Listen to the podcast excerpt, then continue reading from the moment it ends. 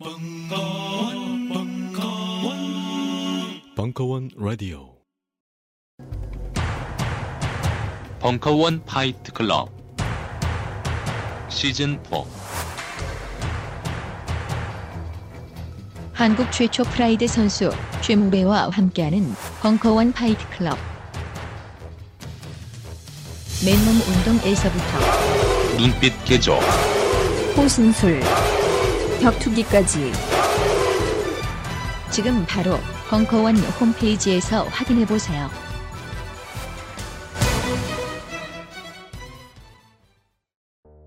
요즘 나는 책 추천을 하지 않는다. 그래도 이 책은 추천하지 않을 수 없다.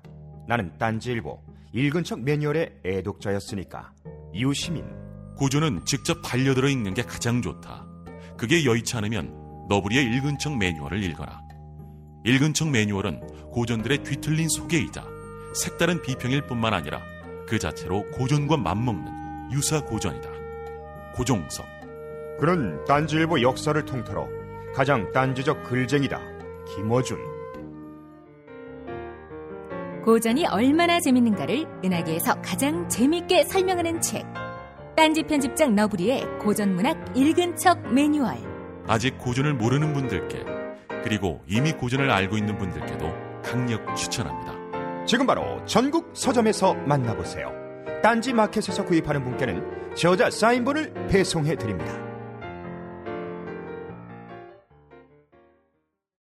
네, 그래픽칩 세계 챔피언 엔비디아가 오늘은 쉴드 태블릿으로 태블릿 챔피언에 도전합니다. 아 쉴드 태블릿 이 선수 가격 무게가 30만 원대밖에 되지 않는데 힘에서 밀리지 않을까 걱정되는데 말이죠. 이게 웬일입니까? 쉴드 태블릿 가벼운 가격 무게로도 전혀 밀리지 않는 모습. 괜히 벤치마크 프로그램 최고 점수를 받은 게 아니었군요. 지금 주먹이 굉장히 빠르거든요. HDMI 연결도 다른 태블릿과는 달리 직접 연결 방식이라 잔동작이 없어요. 전면 스테레오 스피커로 파이팅 넘치는 모습입니다. 아, 쉴드 태블릿 KO승 태블릿 챔피언에 등극합니다. 바로 저거거든요. 지금 바로 온라인 쇼핑몰에서 쉴드 태블릿을 검색해 보세요. 3월 15일까지 구입하시는 분 가운데 추첨을 통해 400만 원 상당의 여행 상품권과 그래픽 카드를 드립니다. 음악 평론가 강헌의 전복과 반전의 순간. 시즌 3 4강. 노동 계급 속의 음악 음악사 안의 노동 계급. 3부. 11월 21일 강연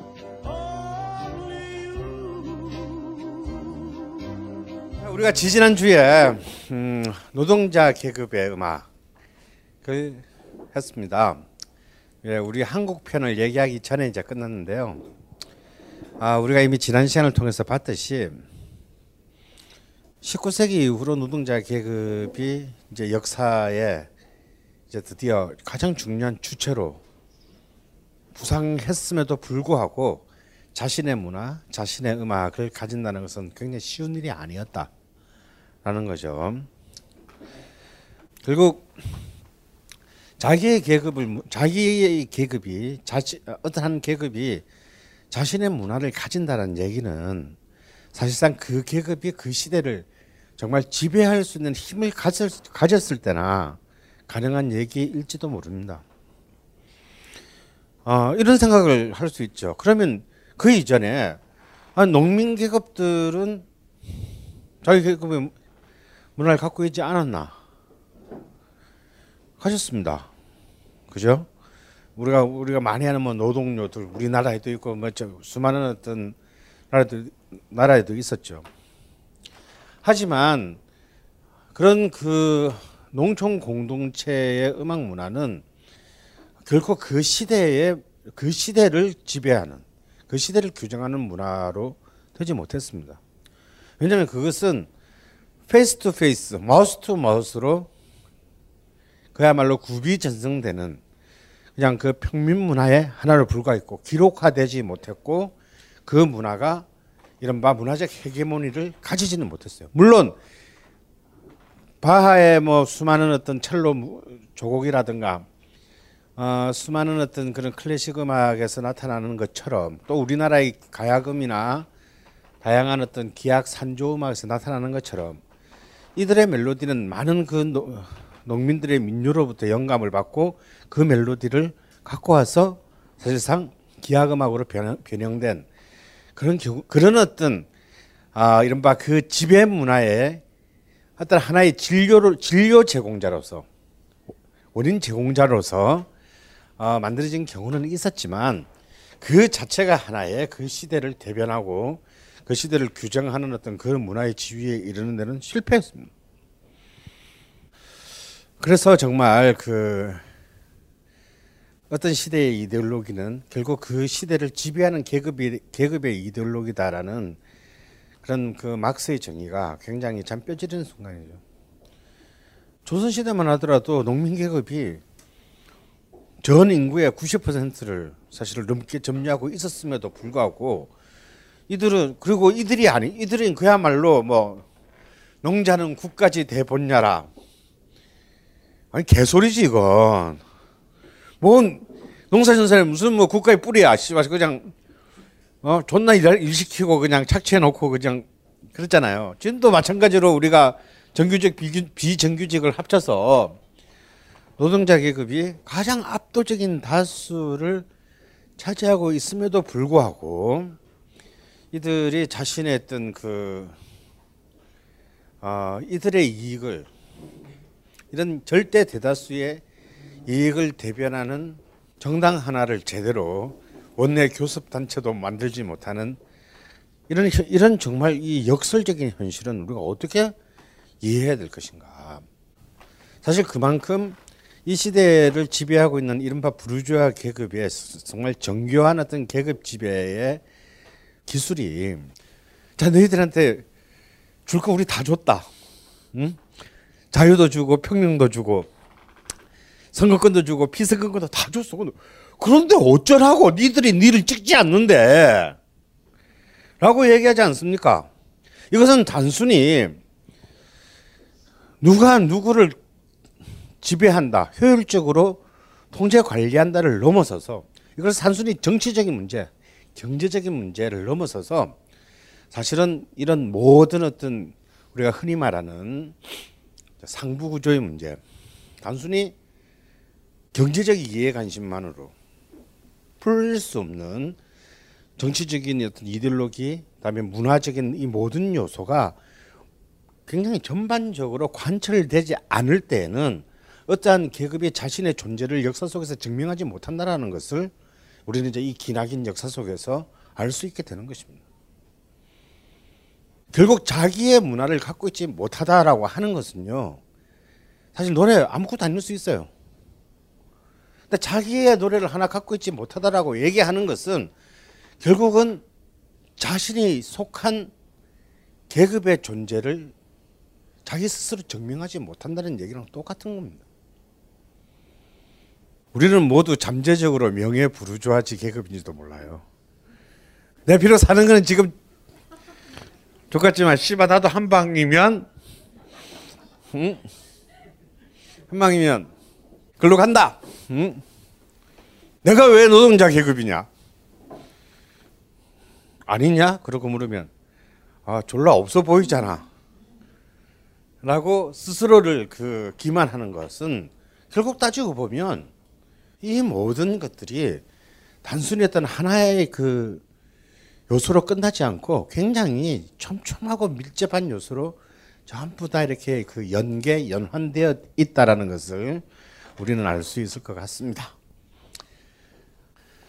식민지 자본주의 발전과 더불어서 1920년대부터 한국은 본격적인 이제 노동자 계급 운동들이 활발하게 진행되었다고 이미 지난 시간 마지막에 얘기를 했어요. 그래서 이미 그 당시에 다시 말해서 노동자 계급이 노조라는 이름으로 조직화되고 그다음에 그 노조는 이제 상급 단위의 조직 가령 이제 어, 노동자 연맹 뭐 이런 그리고 이제 해방 이후에는 이제 전국 노동자 평의회 전평이라고 불렀죠. 전평. 뭐 이런 식으로 이제 굉장히 이제 그 국가 단위의 지역 단위의 어떤 어, 조직화가 진행되면서 한국의 노동자 계급도 어, 자신의 어떤 노래의 문화들을 처음에는 비록 어쩔 수 없이 외국의 뭐 그- 인터내셔널이 우리나라 20, 1920대 전반에 이미 들어왔다 이겁니다. 그래서 번, 번안돼서 불렸어요. 적기가 들어와서 번안돼서 불렸습니다. 하지만 그럼에도 불구하고 우리만의 어떤 창조적인 자기만의 어떤 그런 그 음악 작업은 갖지를 못했고요.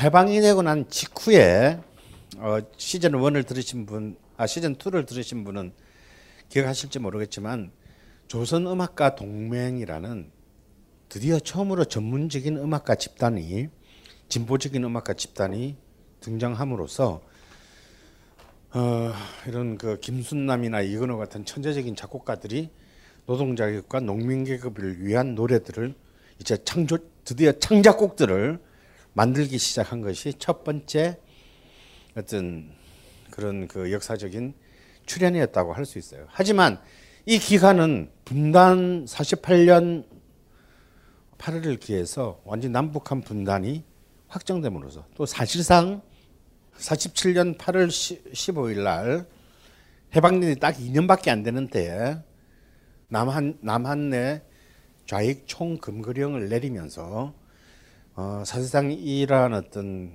많은 어떤 지- 노동자 계급에 입각한 진보적인 모든 문화적 시도는 불법화합니다. 그렇기 때문에 이 짧은 2년 기간, 짧은 이렇게 뭐 좀 해볼라 그랬는데 해보기도 전에 이 모든 시도는 다시 우리가 살고 있는 이 땅, 이 조국에서는 어, 다시 불법적인 영역으로 어, 간주됨으로써 해방 조국의 이 한반도의 남쪽 부분은 권력은 다시 어, 인구의 압도적인 90% 이상의 점유율을 갖고 있는 노동자 농민이 아닌 결국 지주 친일파 계급 소수의 지주 친일파 계급의 손으로 넘어감으로써 노동자 계급은 다시 밝은 하늘 아래서 자신의 독자적인 문화를 가진 데 실패했어요. 그런데 이미 1917년에 혁명에 성공한 러시아의 경우는 어땠는가? 그럼 러시아는 그럼 러시아의 노동자 계급, 프롤레타리아 계급은 자신의 어떤 음악 문화를 가졌느냐? 이게 쉬운 문제가 아니다 이거야. 거기는 아예 내놓고 프롤레타리아 독재를 노동자 계급의 독재를 국시로 삼은 나라임에도 불구하고 손실 노동자 계급이 자신의 문화를 창조하는 데는 실패합니다. 여기서 이제 유명한 레닌과 트로츠키의 프롤레타리아 예술을 둘러싼 논쟁 그리고 보그다노프 그리고 부하린 같은 어떤 수많은 이제 이른바 social re- realism 사회주의 리얼리즘을 둘러싼 수많은 논의가 있음에도 불구하고 사실상 이제 여러분 다 알다시피 그긴 또 레닌이 너무 또 일찍 죽어버렸어. 1924년에 8년도 안 혁명이 성공한 지 8년도 안 돼가지고 레닌이 죽어버리고 권력은 엉뚱하게 아무도 예상치 못한 스탈린에게 넘어감으로써 사실상 사회주의가 약간 이상한 변종의 길로 다시 말해서 전체주의의 길로 가게 됩니다. 이 새로운 소비에트, 소비에트 권력은 많은 예술가들에게 부르주아적 경향을 기계적으로 금지시켰습니다. 이게 뭐냐?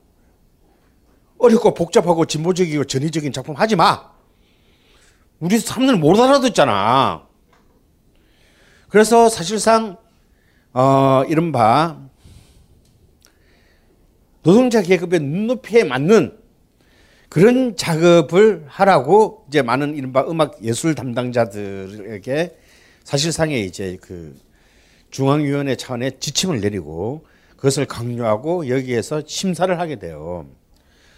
결국 여기는 또한 어떤 의미에서 정말 노동자 계급의 세상이 열리고 새로운 세- 나라가 완, 만들어졌음에도 불구하고 예술에서 가장 중요한 그 예술적 자율성, 예술적 자유를 사실상 당의 이름으로 금지시키는 바람에 어떤 예술적 활, 그 활동성들은 자지, 그야말로 예술적 자발성, 다음에 그 아래에서부터 올라오는 창조적인 열기들은 굉장히 스산하게 규제당하는 희한한 역설을 또한 낳게 됩니다. 그리고 이제 이른바 그 스탈린식의 공포 정치. 당시 그 스탈린의 정적들은 스탈린이 밥 먹 점심 약속을 전화가 걸려오면 자기의 생명이 끝난 걸로 생각을 했대요. 당 최고의 서기장이 아, 점심이나 먹지. 그러면 저녁에 꼭 시베리아로 끌려갔다라는 거야. 근데 이건 이런 것은 그 스탈린의 정적뿐만 아니라 그냥 아무런 사실상 사회적인 영향이 그렇게 크지도 않은 다만 최고 권력자의 구미에 맞지 않는 어떤 예술적 행위가 일어났을 때 그런 예술가가 당하는 운명도 또한 그 정적의 운명과 다르지 않았다라는 거예요. 시골에서 노래 하나, 시 하나 잘못 써가지고 어느 날 며칠 낮 며칠부터 글을 본 사람은 아무도 없었다 이렇게 되는 이제 상황이 일반화되면서 실제로 이제 쇼스타코비치가 드미트리 쇼스타코비치 같은 이제 그야말로 목숨이 붙었다 떨어 목이 떨어졌다 붙었다를 몇 번 반복했던 그런 그 작곡가의 나중에 이제 해빙된 이후 스탈린이 죽고 난 이후에 쓴 그 자서전 증언이라는 이제 책을 보면요 정말 밤마다 공포에 떨었다는 거예요. 이번에 발- 자기 발표한 신작이 아 당의 심기를 건드렸다. 내가 어느 날 밤에 가족과 떨어져서 살아, 어디론가 끌려가게 될 것인가라는 공포에 떨었고 그리고 말도 안 되는 그런 수정 제안. 예를 들어서 현악 사중주를 작곡했는데 아 이거는 뭔가 2차 세계 대전의 희생 느린 악장들은 다 조금씩 슬프잖아요. 어, 이번 그 사중주 8번은 아, 2차, 2차 세계대전 젊을자들을 위한 추모로 만, 추모라고 제목을 쓰지 하면 사실 자기는 그런 뜻으로 전혀 작곡한 게 아닌데 네 하고 바로 그런 막 말도 안 되는 부제를 갖다가 자기 작품에 부, 정말 자기 손에 펜은 쥐어줬지만 자신의 의지가 아닌 손을 아, 아닌 걸로 그런 제목들을 이른바 당의 요구대로 붙여야 했던 그렇게 해서 가시리 가시리 아슬아슬하게 살아남아야 했어요. 물론 당시 이제 이 스탈린 행정부도 쇼스타코비치 같은 작곡가들을 함부로 보낼 수는 없었을 거예요. 왜냐하면 자기들의 첫 작, 사회주의 정부의 첫 작품이 뭐냐면 스무 살짜리 쇼스타코비치라는 천재 작곡가였거든. 자기들이 스타를 키워놓고 얘를 보낼 수는 없잖아. 그리고 얘를 켜놓고 자기의 체제를 막 자랑하기 위해서 막, 막 미국에도 마케팅하고 그랬다고. 그래서 실제로 그 당시에 미국의 교향악단들이 이미 이 20대, 30대 초반의 청년, 청년 소비에트 작곡가의 교향곡들을 연주하고 그랬어요. 그런데 그렇게 세계적으로 이렇게 알려놓고 얘를 갖다가 시베리아로 보내버리면 이거 좀뭐 문, 뭐 문제가 있는 거잖아. 그래서 그나마 쇼스타코비치는 처음부터 이른바 사회주의의 총애를 받으면서 성장한 기가 막히게 운 좋은 사내였기에 망정이지. 그 나머지는 어, 저, 많은 많은 예술가들이 유형이나 혹은 잘 돼 봐야 망명, 강제적인 추방이죠. 그러니까 망명 나라에서 쫓겨나는 어떤 그런 많은 길들을 겪- 겪어야 했어요. 어, 결국은 어찌 보면 20세기의 최고의 그 세계사적 작품이라고 할 수 있는 사회주의 체제 안에서도 레닌과 트로츠키가 꿈꿨던 그리고 아니 그 이전에 19세기의 막스가 도이치 이데올로기의 서문에서 썼던 그 환상적인 가장 이상적인 세상은 오지 않았어요. 도이치 이데올로기에서 막스는 뭐라고 썼습니까? 어? 아침에 일어나서 나가서 고기를 잡거나 지가 하고 싶은 노동을 하고 저녁에 돌아와서는 예술을 즐기고 그리고 자기의 재능이 말하는 바에 작품을 만들어내는 어, 모든 사람이 그런 삶을 누릴 수 있는 그런 삶. 뭐 손학규식으로 말하면 저녁이 있는 삶. 사실 그 저녁이 있는 삶을 굉장히 창조적으로 이렇게 이미 설명이 이미 도이치 이데올로기 서문에 나옵니다. 사회주의가 별게 아니고 우리 모두 좀 그렇게 살면 안 되나? 우리는 모두 그런 그런 행복을 그런 일상에서의 모든 행복을 누리자고 태어난 존재들인데 그러고 살면 안 되나? 라고 했던 그 오랜 꿈 사실 오랜 꿈은 그 사회주의 혁명이 성공한 뒤에도 만들어지지 않았어요. 이 프롤레타 노동자 계급의 예술을 만드는 그런 부분에 있어서 이제 이 러시아 혁명의 주역이었던 레닌과 트로츠키는 약간 입장이 좀 달랐습니다.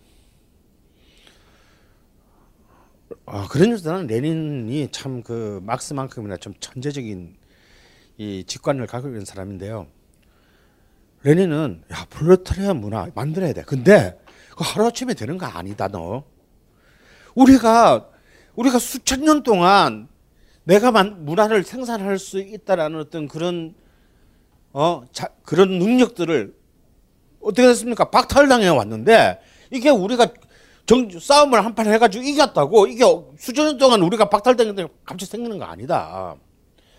그렇기 때문에 이 앞의 시대 우리 프로레타리아 계급의 시대가 오기 전까지의 시대의 많은 인류의 유산들 중에서 가령 바로 앞에는 부르주아 시대가 있고 부르주아 시대 앞에는 절대 왕정 시대가 있고 절대 왕정 시대 앞에는 르네상스 시대가 있고 그 앞에는 중세 시대가 있고 그 전에는 또 고대 왕조 시대가 있을 거 아니에요. 이 시대의 인류의 수많은 유산 중에서 프롤레타리아 계급의 관점에서 수용할 수 있고 더 계승 발전시켜야 되는 것을 우리가 수용하고 분석하고 공부하고 또 모방하고 창조하면서 점진적으로 프로레타리아 예술의 길로 나아가야 된다라고 주장한 것이 레닌의 관점이었어요. 나는 이 레닌의 관점이 옳다고 봅니다. 근데 트로츠키는 생각이 달랐어요. 어느 세월에 그거 형왜 그렇게 쫄아? 이미 우리가 이제 다, 다 잡았는데 적극적으로 그렇게 하다가는 영원히 프롤타리아 문화는 만들어지지 않을 수도 있다. 우린 적극적으로 프롤타리아 문화의 건설에 모든 총력을 집중해야 된다. 그 앞에 세계 시, 시대와 세계와 단절해야 된다. 어찌 보면 트로츠키는 자신이 천재였기 때문에 노동자 계급 안에 잠재적으로 있을 수 있다고 판단되어지는 그런 타고는 왜 우리 이 수많은 소비에트의 노동자 중에 베토벤과 같은 그런 창조적인 영재가 없다라는 보장이 어디 있어? 우리가 그런 상황만 만들어주고 그런 구멍만 만들어주면 어느 공장에서 어느 지역에서 그런 것이 나오지 못한다는 보장이 어디 있느냐? 그래서 적극적인 프롤레타리아 예술의 수립을 우리의 지표로 삼아야 된다고 주장했어요. 둘이서 진짜 존나 치열하게 싸웁니다. 그래서 이제 레닌이 보기에는 넌 새끼야 진짜 너는 극자 모험주의자야 새끼야. 응? 그 이제 트로츠키가 보기에는 아 씨발 형은 완전 쫄았어. 어? 근데 사실은 이제 이 레닌이 레닌의 권력 레닌은 사실은 죽기 직전에 자기의 생애의 라이벌이었지만 자신의 권력이 트로츠키에게 승계되기를 기대했어요. 그걸 원했습니다.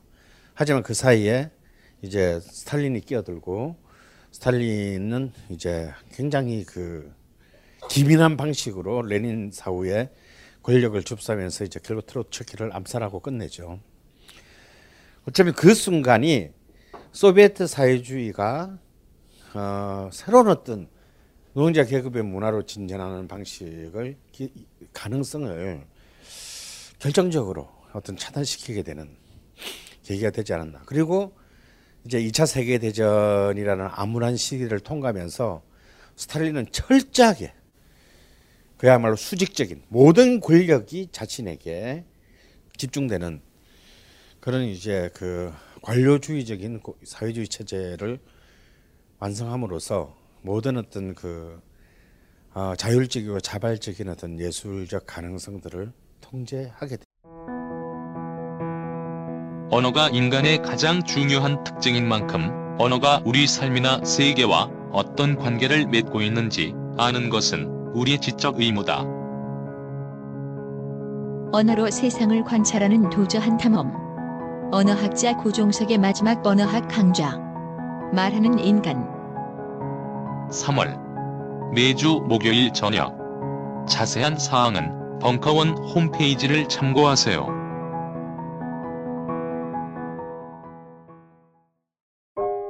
우리는 생각했습니다. 실외는 가까운 곳에 있다고. 우리가 파는 것은 음료 몇 잔일지 모르지만 거기에 담겨 있는 것이 정직함이라면 세상은 보다 건강해질 것입니다. 그래서 아낌없이 담았습니다. 평산네이처, 아로니아 친친친 지금 딴지마켓에서 구입하십시오. 올 한 해도 무대 공포증, 노래 공포증에 시달릴 여러분들 주목하시라. 지난 한 해 100여 명의 거의 가수를 배출해낸 기적의 성악가 바리톤 박경종이 다시 연미복을 꺼낸다. 음치 극복의 장 바리톤 박경종의 거의 가수다 시즌 3 직업 불문 실력 불문 노래를 하고 싶으시다면 누구나 환영. 이제 여러분이 가수입니다. 지금 딴지마켓에서 신청하세요.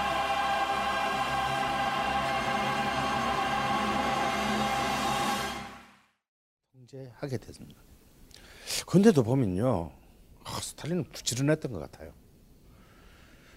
이 기록들을 보면 쇼스타코비스의 머첸스크 부인의 아, 머첸스크의 맥베스 부인 같은 굉장히 문제작 오페라가 신, 초연할 때 스탈린은 그, 그 자리에서 그 공연을 관람합니다.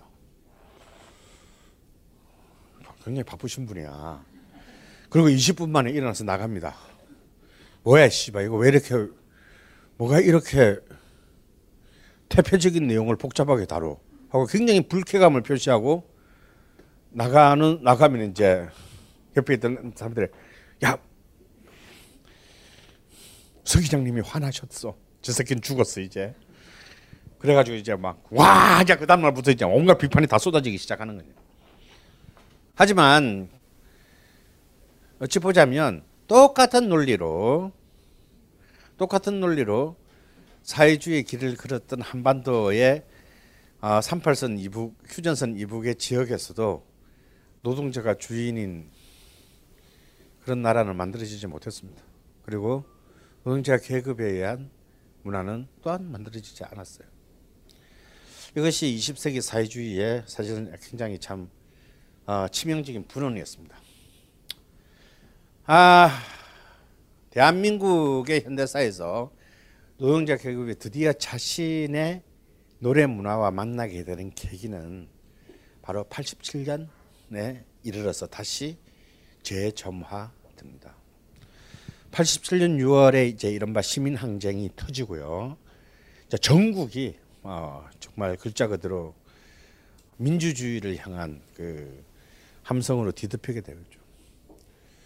그리고 이제 어쩔 수 없이 그날 참 재밌었어요. 6월 10일이 바로 당시 민정당의 대통령 후보 선출 대회가 있었습니다.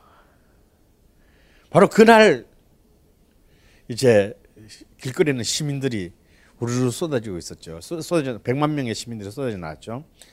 그래서 체육관에서는 전두환이 노태우에게 이제 그 월계관을 이제 전해주는 그런 순간에 바깥에서는 세상이 뒤집어지고 있습니다. 그 어쩔 수 없이 이제 이른바 직선제를 수용하는 6.29 선언이 나고 그런데 문제는 여기서 끝나지 않고 이 민중항쟁의 열기는 그 전까지 철저하게 박정희 시대 전두환 시대 그 25년간 철저하게 통제되었던 노동자 계급의 품으로 이 열기가 이전하면서 이른바 87년 7, 8, 9월의 노동자 투쟁으로 사건 불은 확산되게 돼요. 아, 이때에 이 87년 7, 8, 9월의 상황에서 이제 그걸 기억하시는 분들도 있을 것이고 어, 40, 한 7세 이상이신 분들은 다 굉장히 다 기억을 하실 거고 뭐 그때 그런 일이 있었나? 라고 하시는 분들은 굉장히 젊으신 분들이에요. 몰라도 죄는 아닙니다. 예, 젊으신 거니까. 근데 이때 제일 큰 화두는 뭐였냐? 자 이제 드디어 한국은 이른바 중진국 사회에 진입했어요. 60년대 초반에 절대적 절대 빈곤의 국가에서 다시 말해서 세계에서 우간 우리가 늘 하는 농담으로 우간다보다 못하는 못, 못 사는 수준에서 이제 거의 OECD 진입을 앞둔 턱, 바로 이제 눈앞에 둔 중, 중립으로 진입했다. 이것은 결국 어, 대기업 중심의 공업화의 결과였습니다. 이러한 모든 것에 가장 많은 공헌을 한 그리고 가장 많은 희생을 한 것은 당연히 노동자 계급이었지만 이 노동자 계급은 이른바 효율적인 어떤 그 노동력의 확보라는 측면에서 철저하게 이들의 목소리는 차단되고 이들의 그 주장은 전혀 조직화되지 못했어요. 노조라는 있을 수, 노조라는 있을 수가 없었다. 드디어 이들에게 나온 첫 번째 목소리는 뭐냐면 70, 1970년 평화시장에서 분신했던 전태일의 요구는 딱한줄 아닙니까? 예? 우리도 우리는 기계가 아니다. 우리도 사람이다. 이른바 노동자의 인간 선언이었다면 87년 노동자 투쟁에서 나온 그 가장 핵심적인 슬로건은 바로 그 전태일의 우리는 기계가 아니다에 이어지는 노동자도 노동자가 그냥 이 사회의 부품이 기계의 부품이 아니라 인간이고 우리는 우리의 목소리도 똑같이 동등하게 내야 된다라는 선언을 했어요. 그 동등하게 내야 되는 가장 중요한 물질적 조건은 뭐냐? 노조다 이거예요. 노조 있었죠 물론 그 당시에 우리가 그 당시에 이제 이른바 어용 노조라고 불렀던 회사가 만들어 놓은 노조. 응? 회사의 입맛대로 회사의 입장을 대변하는 노조, 노동자면 다 있었어요. 그래서 그런 어용 노조가 아닌 민주 노조의 건설이라는 것이 제 87년 전국 그 모든 사업장의 가장 중요한 이슈였습니다. 그 불을 붙인 게 이제 울산에 이제 한국 그 공업의 메카인 울산에 어, 현대 엔진이었습니다. 현대 엔진 사업부였습니다. 이들이 이제 드디어 공장의 문 밖으로 나오게 되면서 이제 울산은 순식간 울산에는 이제 이 현대 엔진은 지금 없어요. 현대 엔진은 지금 현대 중공업 안으로 이제 다 들어 다시 이제 들어갔고 중, 현대 중공업과 현대 자동차 이 두 개를 합치면 이 둘의 노조만 합치면 약 5만 2천 명 정도 됩니다. 그러니까 만약에 그 병력으로 따지면요, 5개 사단 병력이에요. 예, 무시무시. 아니 손바닥만한 도시에 두 회사의 노조원만 5만 2천 명이다. 이거. 정말 이들이 순식간에 울산을 해방식 해방고로 만들게 돼요. 접수합니다. 그러면서 이제 이것은 이 경인 지역 주로 이제 중소기업들이 많았던 경인 지역, 다음에 마창, 마산 창원 지역 이런 전, 전국 각지의 그 공업 지역으로 확산되는데 사람들이 그런 말 합니다. 아 이게 전부 다또 80년대 이런 놈의 대학생들 이 운동권 대학생 놈의 새끼들이 이거 저 뭐야 그 어 저 신분 속이고 음 들어가서 착한 노동자들을 갖다가 이렇게 의식화 시켜 가지고 말이야 이 개새끼들이 말이지. 그런데 그건 진짜 그건 정말 노동자들 노동자들 한국 노동자들에 대한 모욕 모욕에 가까운 소리다. 물론 이제 그런 그 위장 우리 그 당시 용어로 위장 취업자들 대학교 출신의 위장 취업자들의 활동이 없었던 건 아니지만요. 여러분 그 공고 졸업하고 현장에 그 이른바 블루칼라 노동자로 갔다고 해서 사람들 사람들의 지적 수준이 낮다고 생각하면 진짜 여러분의 큰 오산입니다. 그리고 당시 이제 현대 엔진이나 현대 중공업, 현대 자동차 같은 데 노동자들은요 꽤 많은 사람들이 기계 전국의 기계 공고 출신들이에요. 예? 전남 기계 공고, 부산 기계 공고 뭐 이런 기계 공고. 기계 공고는요 정말 그 최고의 수재들이 갔던 곳입니다. 집이 가난해서 대학에 정말 갈 수 없는 음? 그런 사람들이 갔던데요. 이 사람들이 조금만 좋은 환경에서 자랐으면 얼마든지 뭐 좋은 대학 갈 수 있는 그런 사람들이었어요. 그런 사람들이 가는 것이 기계공고고 그래서 이들에게는 굉장히 또 자기 나름대로 자신의 존재에 대한 자부심과 자긍심을 갖고 있는 사람들이에요. 그런데 그 기계공고를 졸업한 지 18살이잖아. 졸업하고 대기업이라고 들어갔는데 이거는 이 기업이 회사가 아니고 군대야 군대. 전혀 어떤 정말 그 가장 정말 최소한의 헌법이 보장하는 바에 어떤 인간에 대한 배려가 전혀 전혀 없는 이런 어떤 그 가혹한 가혹하고 모순적인 환경 속에서 사실은 이들은 그 환경이 이들을 새로운 어떤 의식을 가지게 만듭니다.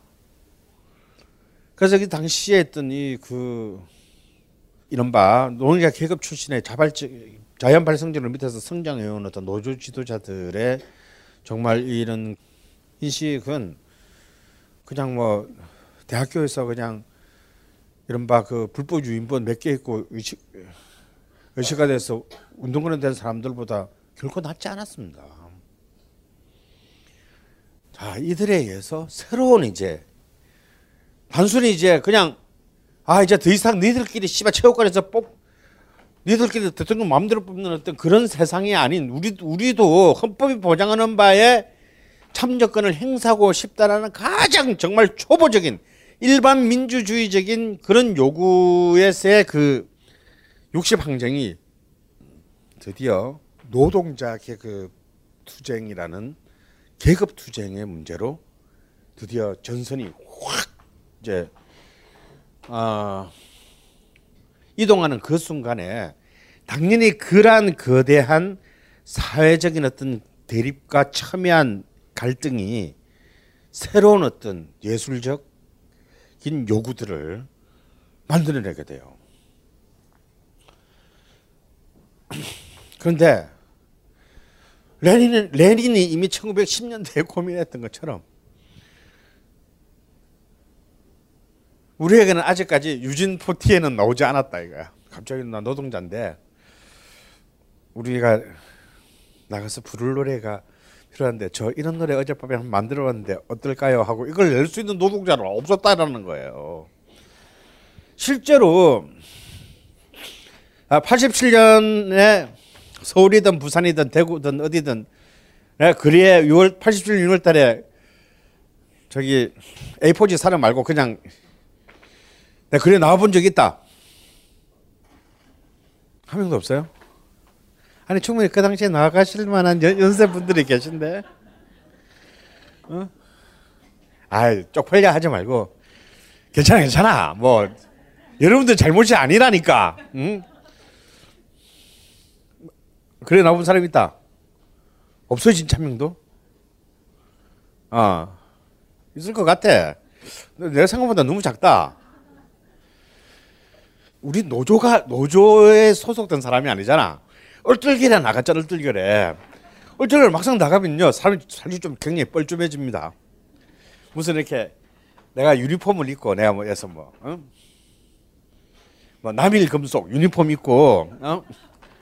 유니폼 입고 이제 우리 회사 뭐 노조 깃발이라도 들고 나가면 그래도 이 소속감도 있고 이제 내가 아는 사람들도 이 주변에 있고 있는데 그냥 이렇게 일반 시 일반 시민의 자격으로 이렇게 뭔가 이렇게 나가면 사실 아는 사람도 없고요. 그냥 진짜 진짜 뻘쭘해요. 응?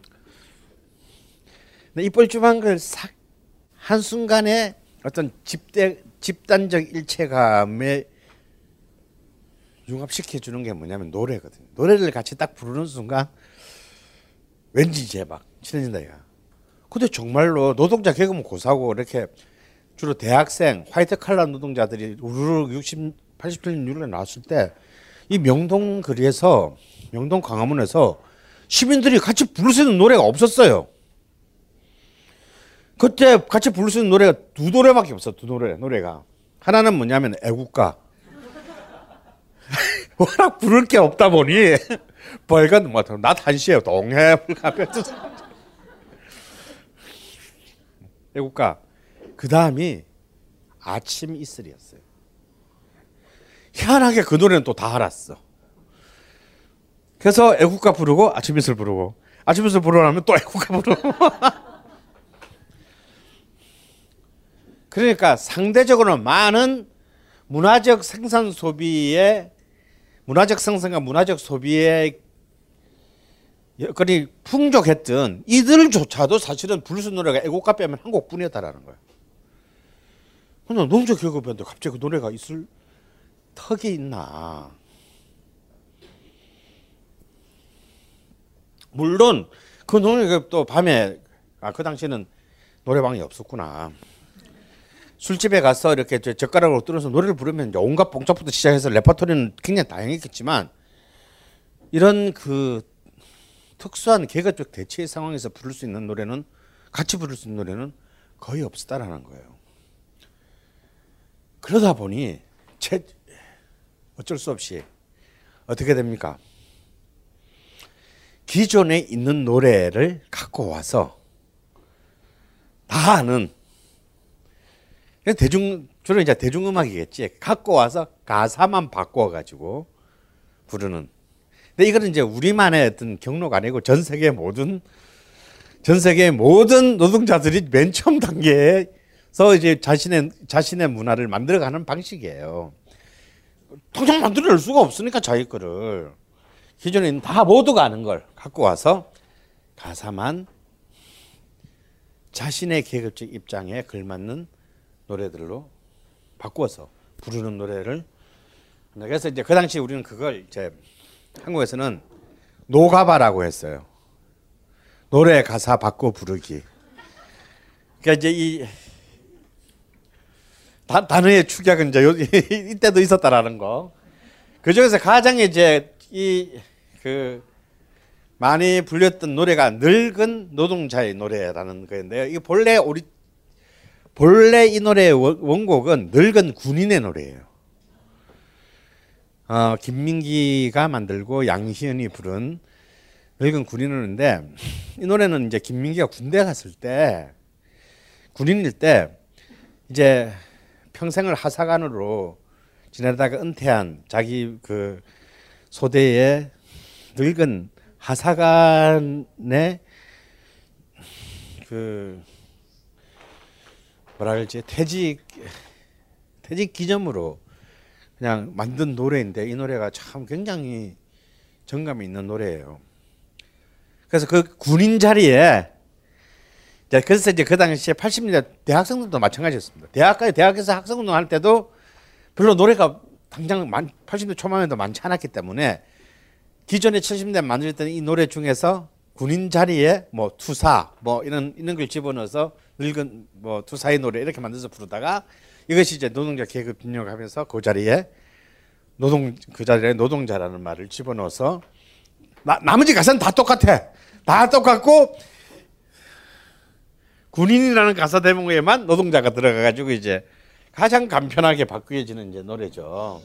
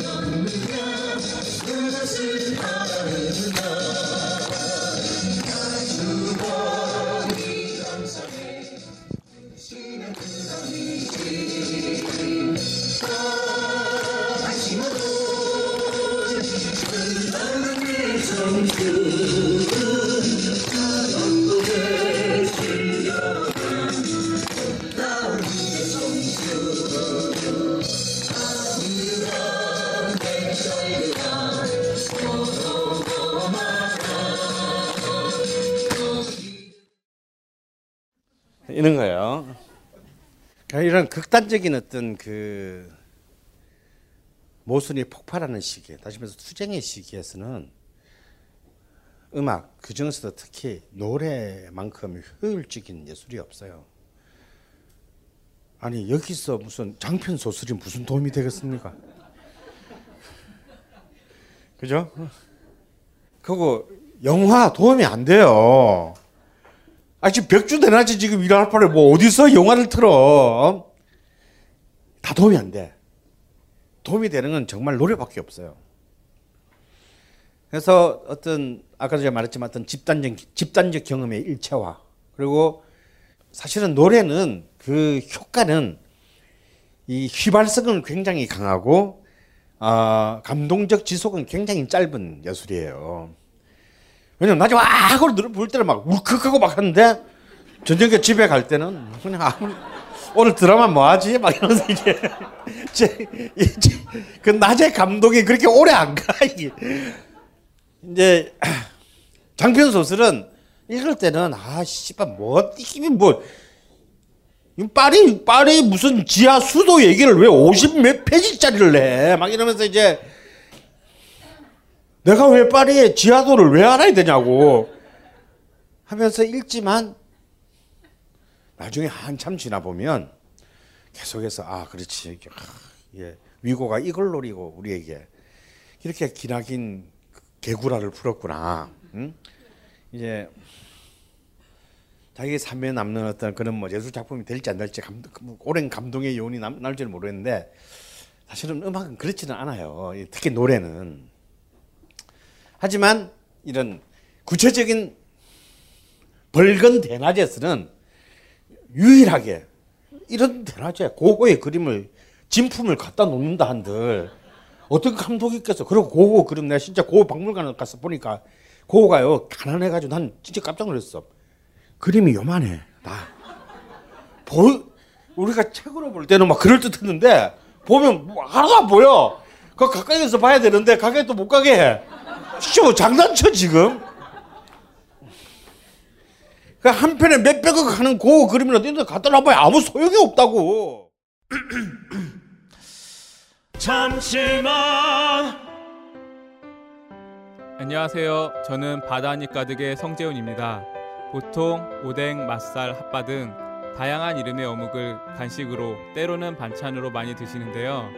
그게 대부분 밀가루로 만들어졌고 기름에 튀기기 때문에 칼로리가 높아지더라고요. 그래서 저희는 어육 함량이 높으면서 기름에 튀기지도 않는 맛과 건강을 생각한 그런 어묵 한번 만들어 보고 싶었습니다. 그런데 이렇게 만들다 보니 팔아도 남는 게 없더라고요. 여러분, 저희가 정직하게 만든 어묵을 딴지 마켓에서 계속 판매할 수 있게 많은 관심 부탁드립니다. 정성을 담아 쪄서 만든 어묵 감아볶고 여러분의 관심이 필요한 정직한 먹거리입니다. 잠시만 우리 이제 어묵 먹어요 맛있는 가마볶고 안녕하세요. 딴지마켓 조립 PC 전문 업체 컴스테이션의 이경식입니다. 혹시 알고 계십니까? 용산 선인상가에 빛나는 1층 130호. 제 머리 때문에 빛나는 건 아니고요. 저희 컴스테이션이 여러분들을 기다리고 있는 곳입니다. 2014년 가을 저희 컴스테이션은 전국의 컴퓨터 호객님들을 탈출시켜 주기로 결심했습니다. 더 이상 용산에서 어리버리하게 돌아다니지 않아도 될 우리 딴지스를 위해 신뢰와 정직함으로 컴스테이션이 선인상가 1층 130호에서 여러분들을 기다리고 있겠습니다. 친절함이 무엇인지 경험해보고 싶으신 분들은 주저하지 마시고 놀러오세요. 마음을 담아 설명드리겠습니다. 전국의 딴지스들이 엄지손가락을 치켜 세울 때까지 최선을 다하겠습니다. 지금 당장 궁금하시거나 나오시기 부끄러우신 분들을 위해 휴대전화도 개방해 놓겠습니다. 011-892-5568번 전화 주십시오. 고맙습니다. 컴스테이션은 조용한 형제들과 함께합니다.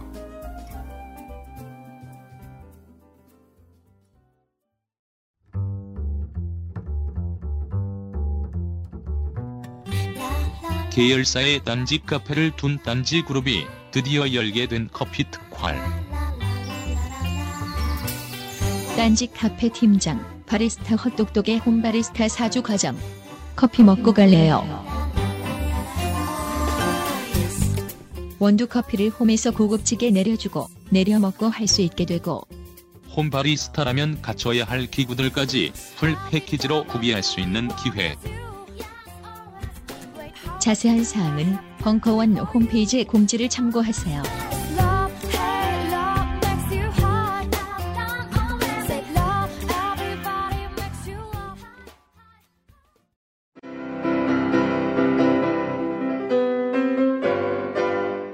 클래식은 너무 멀리 있거나 혹은 너무 가까이 있다.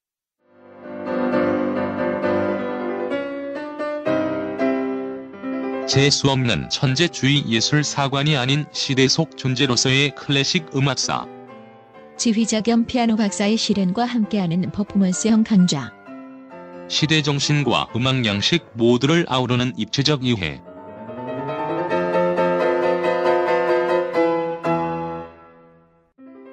(2015) 벙커원 ultra special 클래식 끝판 48주 과정 강헌, 송창진 old 클래식 자세한 사항은 벙커원 홈페이지를 참조하세요. 아, 이러는 과정에서 저는 아직도 그 장, 그때를, 기- 그때가 생생한데요. 87년 전부터, 전에는 86년부터 뭔가 분위기가 부글부글 끓기 시작했어요. 그래서 뭐, 뭐 구로 동, 구로 지역, 지금은 이제 뭐 가산 디지털 단지가 됐지만 구로 동맹 파업이 일어나고 막 이러면서 그때 막 갔는데, 어? 나는 학교에서 대학교에서 한 번도 들어보지도 못한 이상한 새로운 노래가 그래서 너- 그래서 사람들이 노동자들에 의해서 불려지기 시작하는 것을 그때 저는 처음 그때 경험했어요. 그래도 내가 그래도 명색이 제가 그때도 이제 무슨 그 어, 노차사라는 집단 노, 노차사가 연행 팀이 있고 다시 말해서 공연 팀이 있고 이론 팀이 있어요. 그래서 우리 이제 노래라는 무크지를 계속 만들고 있었는데 이제 뭐 연행 팀 교육도 하고 그래서 적어도 지금 우리나라에서 노래가 이런 쪽 이, 이 판의 노래가 어떻게 돌아가는지는 내가 제일 잘 알고 있다고 생각을 하는데 자, 처음 들어보는 학비리의 눈에서는 학비리의 눈에서는 아무도 경험을 못한 처음 노래가 길거리에서 나오기 시작하는 거예요. 저는 야, 저 솔직히 말씀드리면 그때 기분은 뭐냐면 노, 아까도 말했지만 노래라는 거, 음악이라는 건 전문적인 교육을 받지 않은 자가 만들기는 굉장히 어려운 겁니다. 오히려 미술은 스프레이 통 하나씩 들고 에이 씨발 하고 막 막 하고 예술이라고 우기면 되지만 이 노래는 굉장히 사실상 아무리 짧고 단순한 구조라 하더라도 새로운 걸 만들기는 쉽지 않아요. 아, 드디어 이 구로 단지에 북한의 공작원이 침투했구나. 왜냐하면 이걸 만들 수 있는 사람이 뻔한데, 그 대한민국이 뭐 사실 이런 걸 이런 걸 만드는 사람이 우리 정도 수준에서 볼 때는 뻔한데 전혀 근데 노래가 너무 좋아.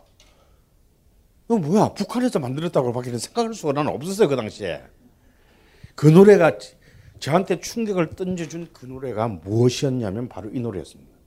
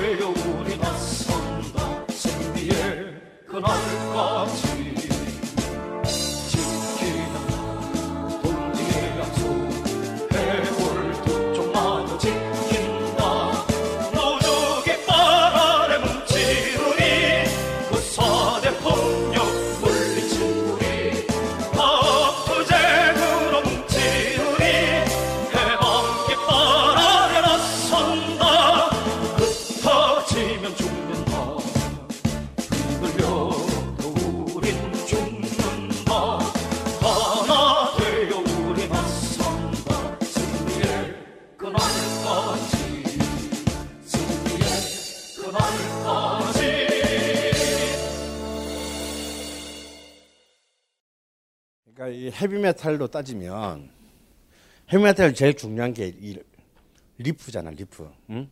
Smoke on the Water에서 이제 막 빰빰빰 빰빰빰빰 이거 이렇게서 쭉 가는 거거든 일단 시작하자마자. 그리고 이 riff가 계속해서 이제 밑에서 어, 그 악절을 phrasing을 계속 막, 어, 이끌고 갑니다. 저는 진짜 처음에 스모크 온더 워크를 온더 워터를 처음 들었을 때부터 더 큰 충격을 이 노래를 들으면서 첫 딱 시작이 뭐냐면 이렇게 우리 보통 이제 발라드는 처음 시작할 때 이렇게 분위기를 깔잖아요. 이제 깔다가 사서 이제 불에 사서 올려가면서 씨바 이래도 돈 안 낼래 막 이러면서 이제 막, 막 이러잖아. 그냥 클라이맥스가 이제 A A 다시 B 정도 가야 이제 클라이맥스 오는데 이거 씨바 처음 첫 방이 첫 방이 hook이야. 흩어지면 죽는다 하고 시작해요. 어좀 아니 근데 진짜 충격받았어요. 제가 어떤 25 25세까지 들은 어떤 노래보다도 굉장히 aggressive 했어. 그거 그냥 이게 말이 입에 쫙쫙 붙는 거야. 이건 번안곡이 아니야. 이거는 절대 번안곡이 왜냐면 가- 가사하고 멜로디가 멜로디 그다음에 리듬, 액센트가 쫙 붙었어요. 이거는 진짜 프로가 만든 거야. 이 프로가 누구지? 어? 서울인가 평양인가 막 이제 이런 나중에 저 찾아보니까 찾아보니까 체육학과 출신이야. 어. 이제 나중에 이제 한국 노동자 노래의 대부가 되는 당시 유장 취업자였던 이제 김호철이었습니다. 이런 노래들이 바로 이제 대학에서만 대학의 이른바 운동권 노래가 아까 그 늙은 노동자의 노래처럼 대학에서 운동권 노래가 노동자 진영에 계급 진영에게 간 것도 있지만 이 86년 86년 지나면서 드디어 이쪽 진영 자체에서 노래들이 만들어지기 시작을 했다라는 거예요.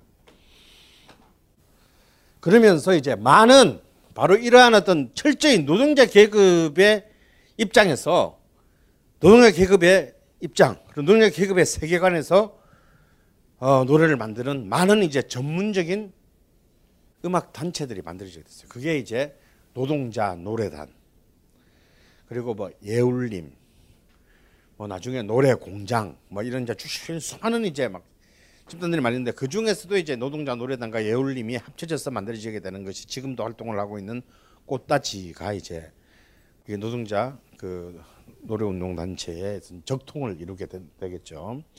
그리고 이제 대학생, 다음에 일반 화이트 칼라 시민 이런 쪽을 상대로 하는 것이 이제 이른바 흔히 말하는 이제 뭐 노래를 찾는 사람들, 뭐 노래 마을, 뭐 이런 이제 집단들이 이제 또 막 이 87년 국민을 통해서 이제 활동이 확 이렇게 활동의 공간이 열리게 돼요.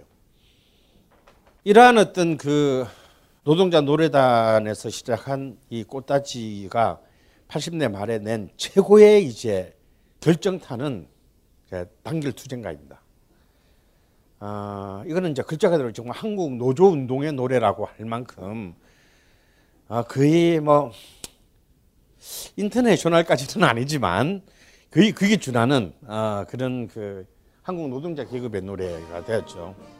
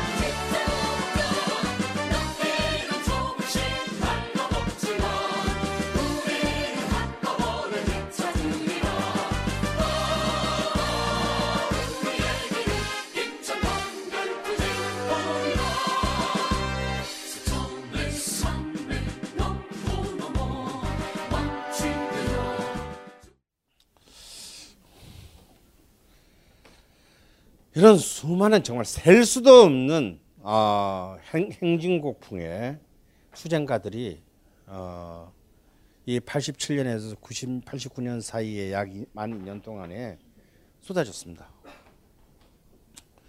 근데 여- 지금 여기 앉아 계시는 여러분들이 전부 다, 다 가슴을 느끼듯이 왠지 이 시대를 통과하셨던 분이나 혹은 이 시대에 나는 초, 초딩이었는데요. 라는 분이나 간에 굉장히 낯선 풍경과 같은 느낌을 받으실지도 모르겠어요. 우리는 또 하나의 또 거대한 단절이 이 90년대라는 이제 또다시 반동 보수 반동의 시대 그리고 어, 단, 단순히 어떤 그 보수적 반동의 회개의 시기일 뿐만 아니라 사실상의 극단적인 그 세계 자본주의의 그 양극화의 고통을 경험하면서 사실상 이른바 단결 투쟁이라는 말이 사실상 아무런 현실적인 매혹을 가지지 못하는 어, 철저한 이제 그야말로 노동자 계급의 파편화, 원자화 과정을 이제 이 90년대 후반에 세계 금융 자본주의의 몰락과 함께 이제 우리는 경험하게 돼요. 어쩌면 어, 저도 개인적으로 참여를 했던 파업전야 속에 파업전야의 주제가가 안치환 그 당시 영화음악을 맡은 안치환이 작곡한 철의 노동자입니다. 어쩌면 이 노래는 영화의 맨 마지막 막바지에 엔딩 크레딧이 올라오는 마지막 엔딩 시퀀스에서 쓰였지만 아마 영화의 영화 주제가로 가장 많은 사람들에게 불려지게 된 노래가 있다면 아마 저는 이 노래가 아닐까. 대한민국 영화 사상 뭐 35mm, 16mm 독립영화, 상업영화를 다 통틀어서 영화의 주제가가 이렇게 많은 사람에게 불려지게 되, 된 노래가 있다면 1위가 저는 당연히 파업전야의 주제가인 철의 노동자라고 생각해요. 그리고 이 철의 노동자는 어쩌면 대학의 노래운동권 출신의 싱어송라이터가 만들고 불렀지만 또 다른 한편으로는 이른바 87년 체제의 한국 노동자 계급운동 시대에 어쩔 수 없는 또한 그 시대적 한계를 지닌 아, 투쟁가 시대의 종언에 해당되는 또 그런 노래이기도 합니다.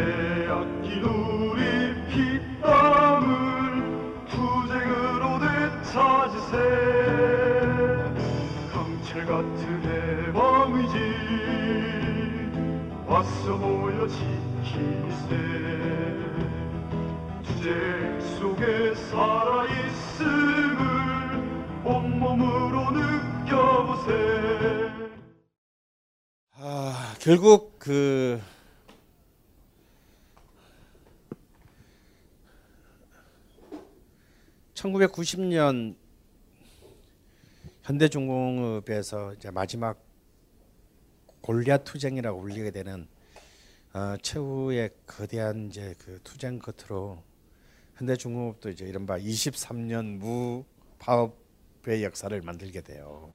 결국 그 그리고 이 90년대에는 지금 다 기억하듯이 어, 전노협이 결성되고 더 나아가서는 이제 민주노 그 전노협의 또 이후로 민주노총 그리고 그런 노동자 계급의 어떤 그런 이해를 적극적으로 어, 반영하는 민주노동당이라는 이제 정당 활동까지 이어지게 되지만 어, 더 이상 이제 이, 이 노동자 계급의 사회적 의제, 특히 이제 그 양극화에 따른 이른바 비정규직 노동자들이 급속하게 확산되면서 이제 그 노, 노동자과 자본가의 대결이 마치 정규직 노동자와 비정규직 노동자 사이에 어떤 그런 그 모순과 갈등으로 전화되는 가장 최악의 국면으로 이제 접어들게 되면서 이 87년 체제에서의 노동자 계급의 의제는 더 이상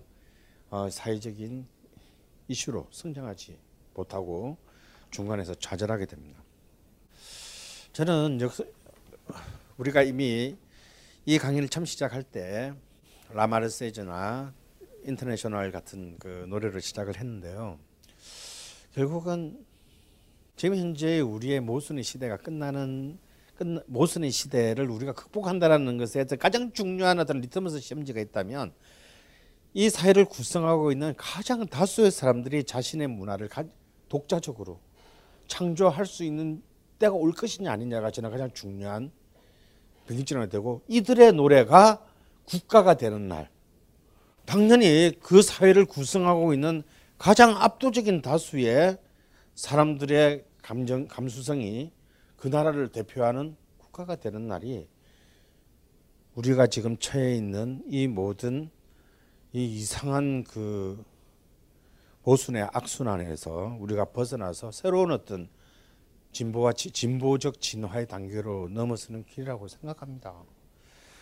몇 년 전부터 우리나라는 시- 가끔씩 이제 우리 애국화 논쟁이 있었잖아. 야, 더 이상 이제 애국가를 씨발 그냥 친일 팔색기가 만든 노래를 가- 그냥 입에 붙지도 않는 노래를 키도 씨발 존나 안 맞아 가지고 남녀한테는 너무 높고 씨발 여자도 여자가 부르기도 애매하고 막 이런 노래를 도대체 언제까지 우리가 우리가 애국가라고 해야 될 것이냐, 국가라고 해야 될 것이냐. 국가를 새로 제정하자 뭐 음, 이런 얘기들이 있습니다. 근데 저는 국가를 국가를 왜 새로 제정해? 사실 나는 가장 훌륭한 국가가 난 있다고 생각합니다. 우리나라에 이미.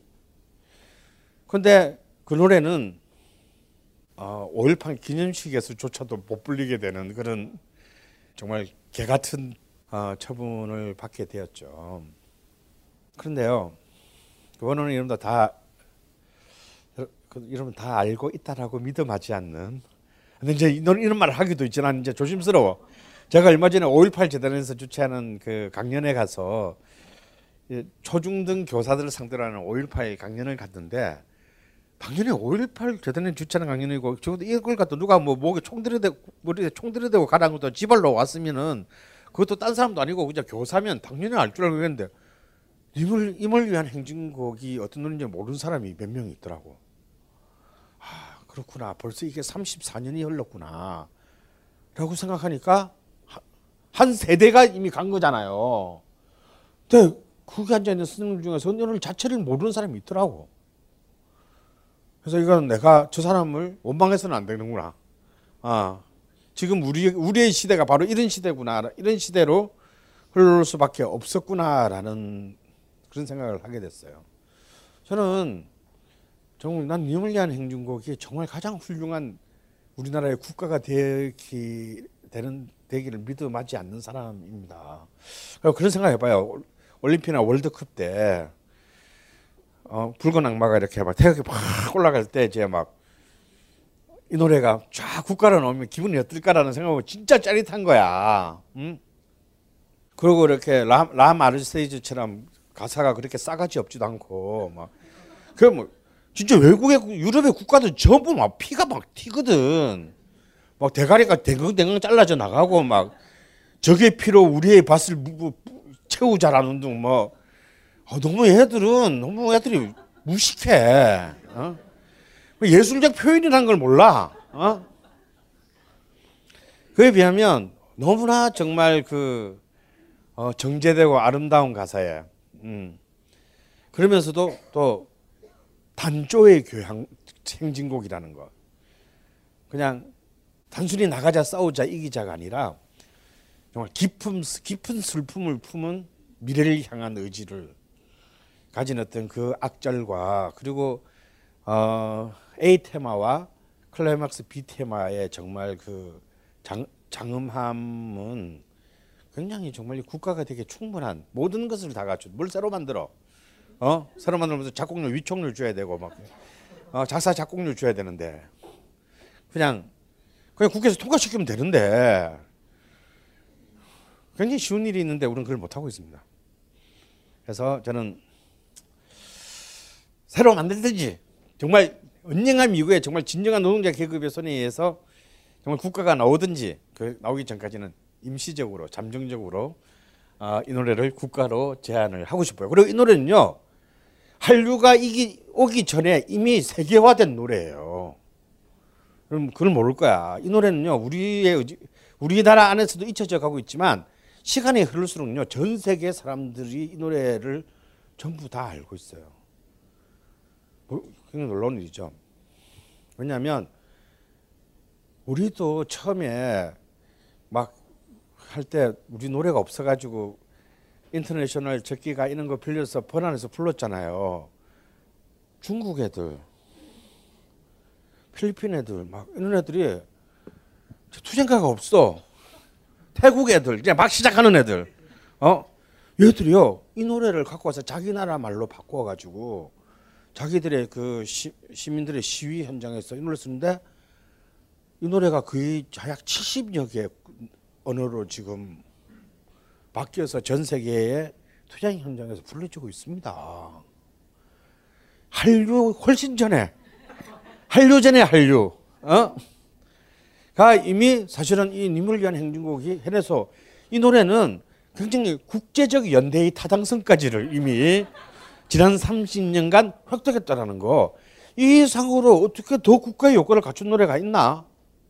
물론 뭐 동방신기나 소녀시대 팬들은 아니다 그럴 거라면 우리 오빠 아니면 뭐 노래를 해야 된다라고 주장할지도 모르겠지만 그렇지만 그런 노래들은 70개국의 언어로 바뀌어서 불려졌다고는 생각하지 않습니다. 왜냐하면 그 걔들 팬들은 전부 다 한국말로 부르잖아 따라서. 응? 야, 근데 놀랍더라고 사실은. 어? 막 칠레 애들이 막 JYJ 노래를 막 한국말로 따라 부르는데 그것도 한 곡이 아니고 막 한 20곡을 뭐 한국말로 다 따라 불러. 뭐 어쩌다 또 여기까지 왔냐. 근데 하여튼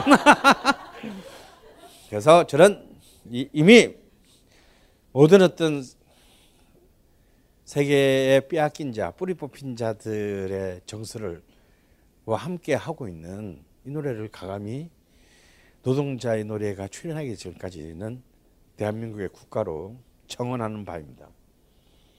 저- 중국 신노동자 예술단이 부르는 님을 위한 행진곡으로 어, 이번 네 번째 강의의 막을 내리겠습니다.